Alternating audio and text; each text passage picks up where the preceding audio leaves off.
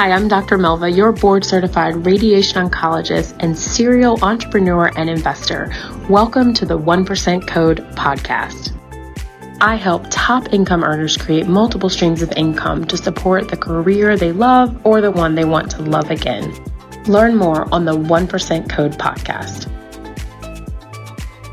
Today, I'm so excited to share with you a recent episode that I did on the Lunch and Learn podcast with Dr. Berry Pierre, a Black doctor, father, and educator, helping to empower you to take control of your health one disease at a time. Listen in as Dr. Berry Pierre and I discuss different business ventures that I participated in even before I was a medical student. We also talk about the private group, the 1% Code Collective, and the upcoming masterclass that's planned for the end of the month. All right, welcome to another episode of Medicine Mondays. I am yours truly, Dr. Berry Pierre, your favorite board certified internist, host of Medicine Mondays, host of the Power for Better Health series. Make sure you check that out on our early YouTube channel. Uh, this week we have a special guest for you guys. You, again, I, I, like to hype up all of my guests, right? So I think they're all special, but I think this one is even more telling. One because it is I, don't want to say a chip off my old block, right? But like she has a lot of the traits that I love, uh, not only as a physician, but really just as the entrepreneur. And I think especially in our world in healthcare, we do not talk about the the healthcare entrepreneurs enough. And I want to make sure, first of all, shout out to Dr. Nii Darko, Docs Outside the Box. He's when a good friend of mine, good friend of the show, um, and you know he's my motivation to kind of really kind of highlight other professionals, especially physician professionals, especially medical moguls as well, kind of doing their thing. First of all, Dr. Melva, thank you uh, for coming on our show today. We're gonna, like I said, we're gonna get into your business today. We're gonna talk a lot about what you're doing, but first of all, just thank you for gracing our presence today. Thank you. Thank you so much for having me. I'm excited to be on your show. I appreciate the invitation. Yeah, shout out to Dr. Nii Darko. Also, he's he inspired me as well uh, to do entrepreneurial and podcasting. So so be- before we begin a little bit, let's let's kind of you know give give the audience a little bit about you know who Dr. Melva is, right? And you know again, nitty gritty. More obviously, you know you can you know do a couple sentences on the healthcare related standpoint, but more importantly, people want to know who is Dr. Melva, the businesswoman, right? Like let's let's talk a little bit about that before we get to the business. Sure, sure, sure. So, hello, hello, hello. I'm so excited to be here again and to meet your audience. I'm Dr. Melva Pinn-Bingham, and I'm a board certified radiation oncologist. I'm a wife, mother of three, serial entrepreneur and investor, and I help top uh, healthcare professionals and other top income earners create multiple streams of income because I, I got to this place in my life where I realized my wealth portfolio wasn't diversified. It, it dealt, you know, it, it was very heavily on my high income paying job as a physician. And throughout my career, my husband and I really have been entrepreneurs for our lifetime, but we've looked at creating multiple streams of income. So that's how we help other people do that with the strategy, the background, the wisdom, and the support. So Hey there, it's Dr. Melva, and I really hope that you're enjoying the show. I just wanted to take a quick break to give you a personal invitation to the 1% Code Masterclass. It starts on August 23rd. I'm super excited to be hosting this two day event where we will talk everything the 1% code, and I will teach you how to take your six figure income and leverage that into a seven figure net worth.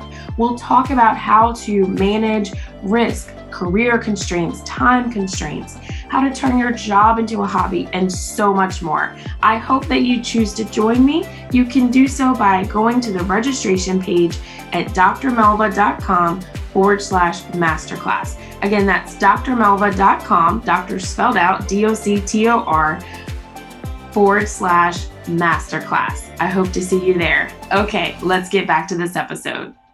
So I want to kind of talk about get us get us from the beginning, right? And you know, I, I heard I heard your um your interview on the Delta Delta Entrepreneur podcast. Yeah, yeah, yeah, Entrepreneur. Yes. And you know, so I, I definitely want to kind of get into kind of nitty gritty of really what makes a physician kind of want to go into this space in the first place, right? Because like you, you kind of mentioned, our typical day jobs, quote unquote, pay us very well um, so it usually takes a lot of extra work, right, to kind of do mm-hmm. things on the side, right, and make really a, a, viable living from it, right. So let's take us from the beginning. Like, what was the kind of the motivation, kind of those first steps? I say, you know what, this is the direction I kind of want to go in from a, a path related standpoint.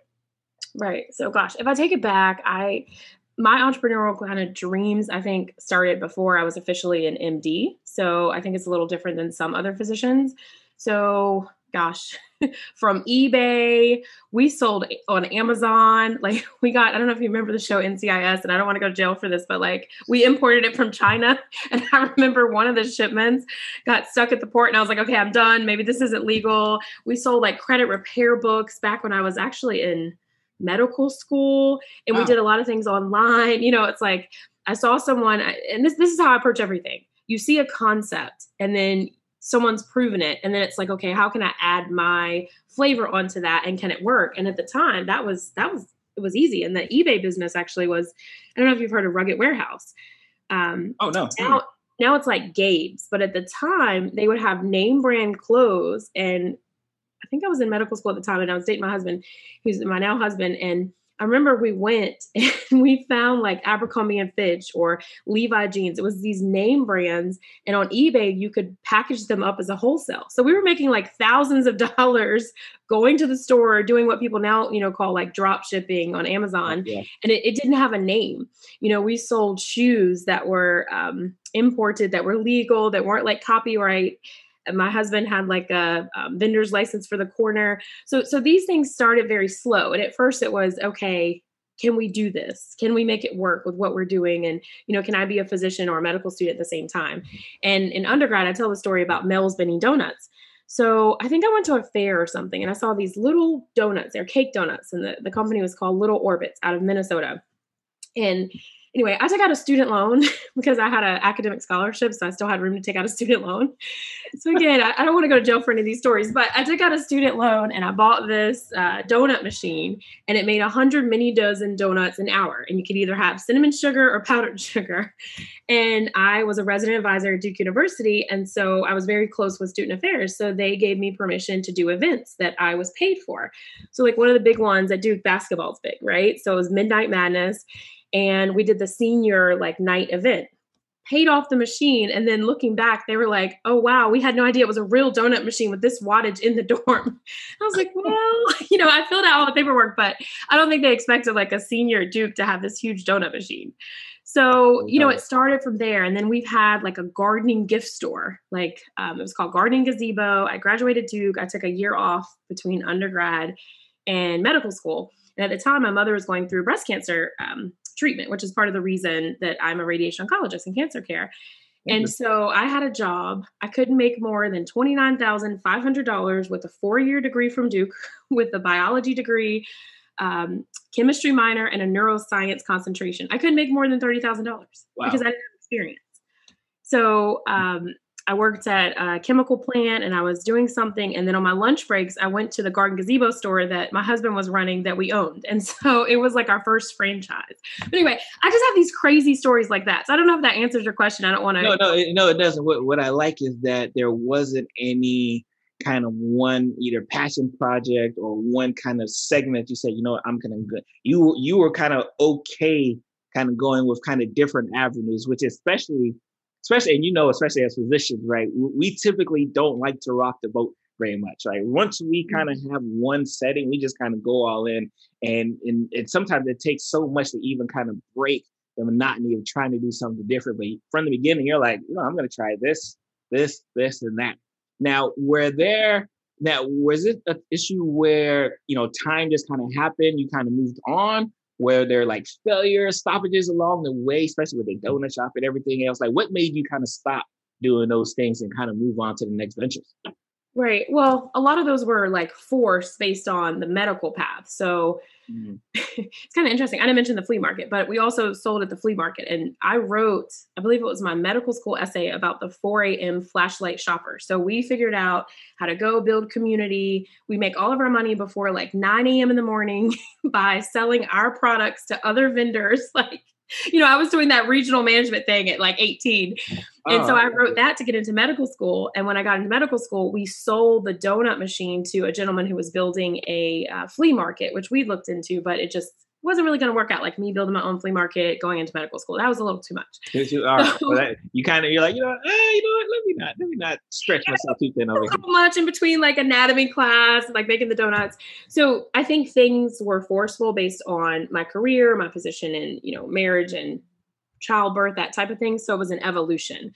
So like we sold the machine eventually the shoes, the Amazon, the eBay, a lot of regulations came, things change. You, you know how the environment is. Things things change and either you change with it or you evolve because it no longer serves you. And so those changes happen and we we try to step up the sophistication level. So that was at the point when we had access to more money. And this is one of the points that I make with other healthcare professionals is we have opportunities available to us because of our income that other people don't.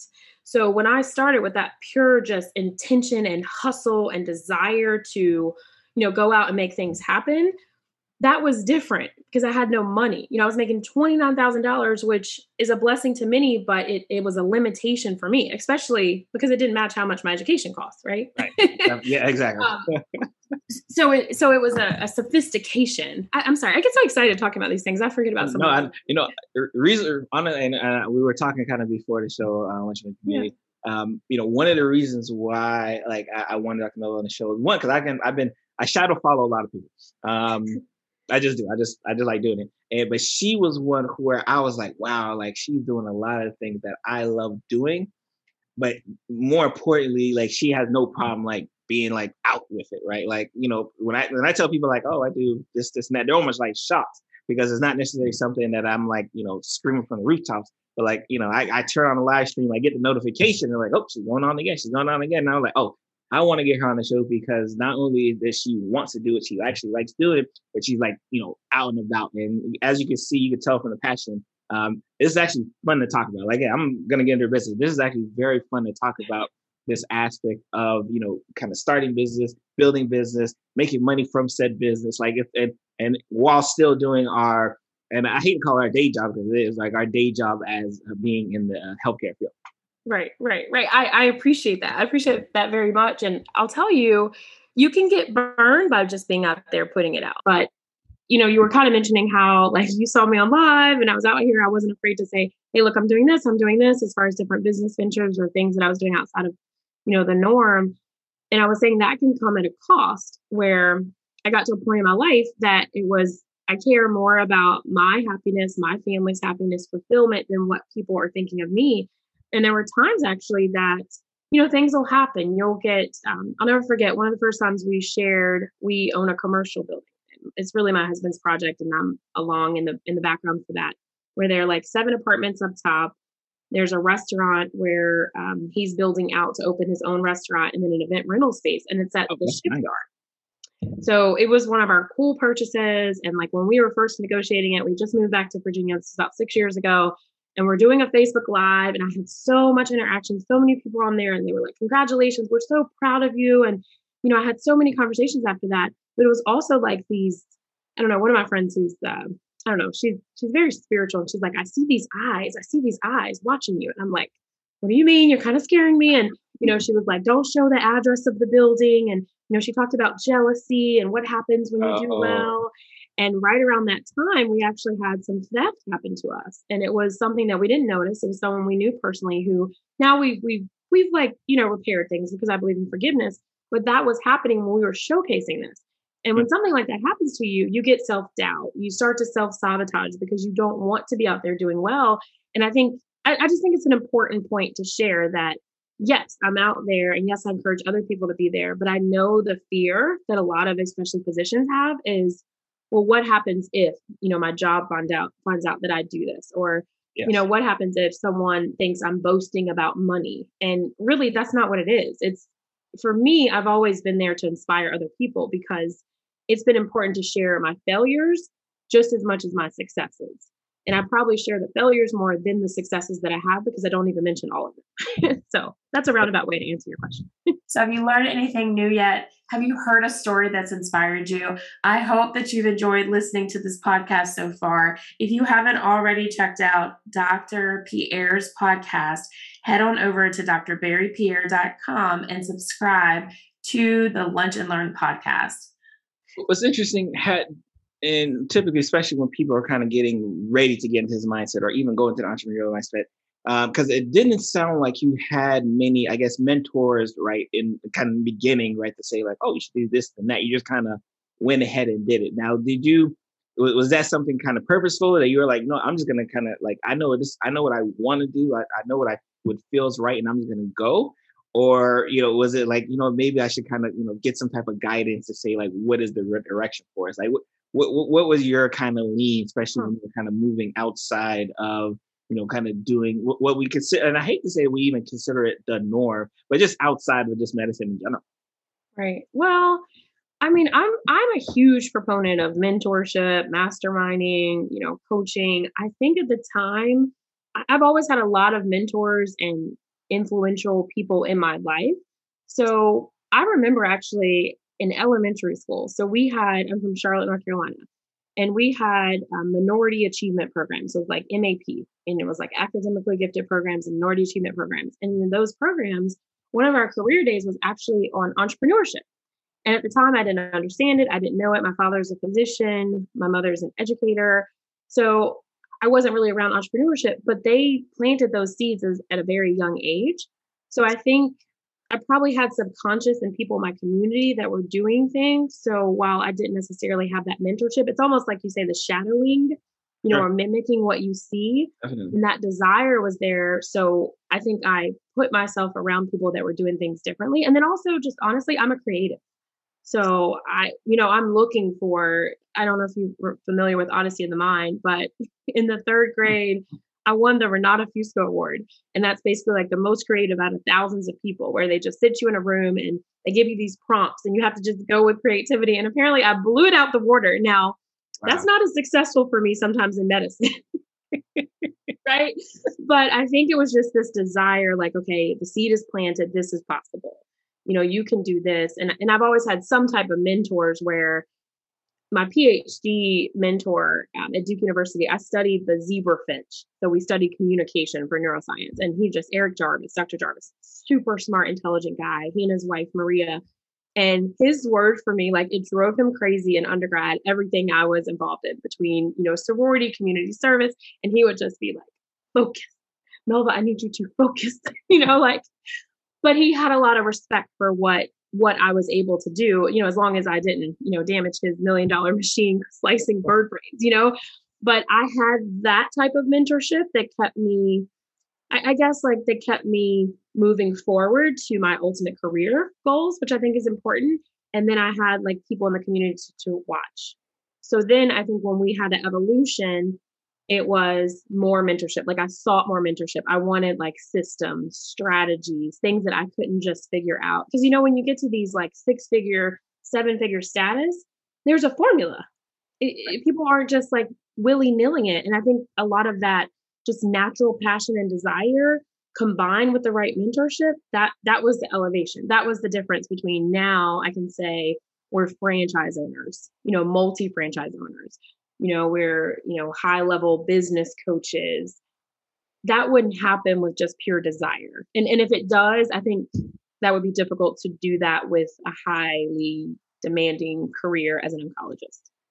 Now, now, I, now, I mean, that's like I said, we're, we're, and ladies and gentlemen, we're about to, we're really starting getting our business in a minute. Um, the question, especially when your, your, your professor kind of mentioned you doing a lot of things. Now, do you feel like you operate better right? When you're able to kind of be a franchise owner here, commercial real estate owner there, also like, do you feel you operate in a better space when you're kind of doing all those things, or could you actually, you know, one day say, you know what, I'm only gonna do this one thing, and then I'm not gonna do anything else. That's something that you can even. I, I can tell you, me personally, uh, my, my wife gets on me all the time because she feels like I'm always doing a million things, but like I almost feel like I can't concentrate if I'm only like focusing over. I know it sounds weird, but like I feel like I'm only over here. I, I totally understand. I totally understand that. It's like I I'm someone, and maybe like you, I work better under pressure. I work better knowing that I'm moving towards something else, and this isn't like the only thing I'm doing. But I really learned, and, and actually I talked about this in my group last night. Um, I, I learned about seasons you know and i've had to like switch okay i'm going to focus on this for this season like so for example we own the Cold Stone Creamery. We're working on the second Cold Stone Creamery location, and we're in lease negotiation development for the location. And then we're looking at funding, bringing in, you know, family and friends investors. And so when we first started, we weren't doing expansion. That wasn't the season for Cold Stone. The only focus was to operate in the middle of a COVID pandemic without being shut down, not having employees, you know, or ending up in the hospital while selling ice cream that we knew nothing about, right? Like like that was the season. That's that's all we tried to do. And the byproduct of that is that we increased sales by $100,000 in the first year.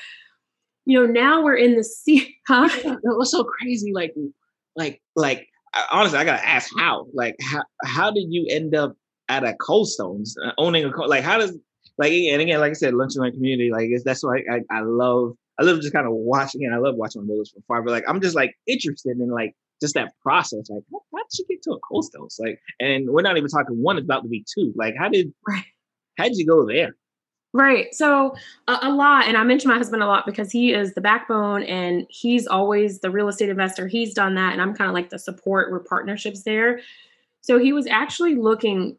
We asked ourselves these questions about how can we expand? What what are we missing? Because we we saw a lot of people who had done less than what we'd achieved in our you know short 30 plus at the time years of life have higher levels of success and we asked questions like is it because we've never had to? Like we've never been forced to? You know we've been mm-hmm. blessed to have a home we can pay our bills.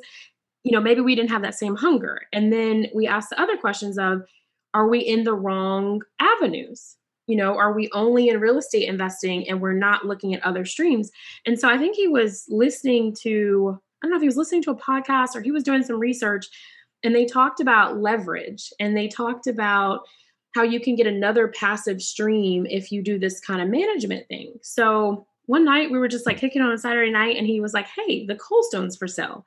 And it met it met the requirements for, you know, a passive stream and so next thing you know, we were we were negotiating purchasing and, and business acquisition. That was the phase. So we didn't build it from the ground up.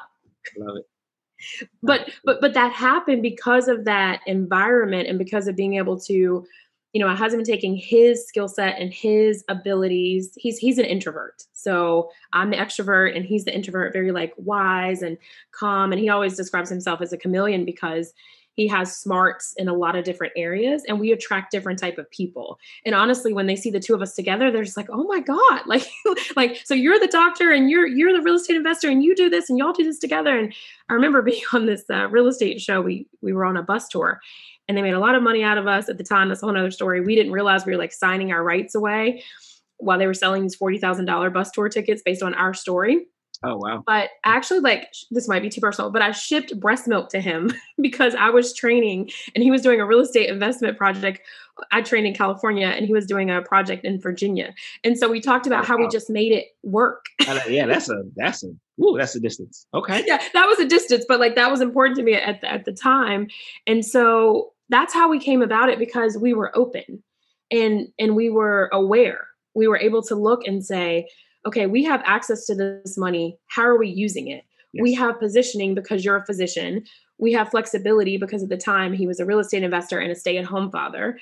So it, we just we just asked because we saw people that had less than us doing much better than us. Mm-hmm. and and it was a real sobering thing to say how do we change the game? What what are we missing all right. So you have to join us next week because we're going to answer the question that many of you have. Do we need a degree? Do we have to have a certificate to add an additional passive income stream, to start coaching, to do other businesses? We're going to talk all about that in the next episode. So please join us next week for part two. Thanks for listening. If you enjoyed this episode and you'd like to help support the 1% Code podcast, please share with others, post about it on social media, or leave a rating, and I would love your five star review. To catch all the latest from me, you can follow me on all social media channels at Dr. spelled out D O C T O R M E L V A at Dr. Melva. And I want to make sure that you and anyone else you know that would benefit from the 1% Code podcast is a member of my private community on Facebook the 1% Code Collective. I would love for you to join me there. Link in the bio. Thanks again, and I'll see you next time.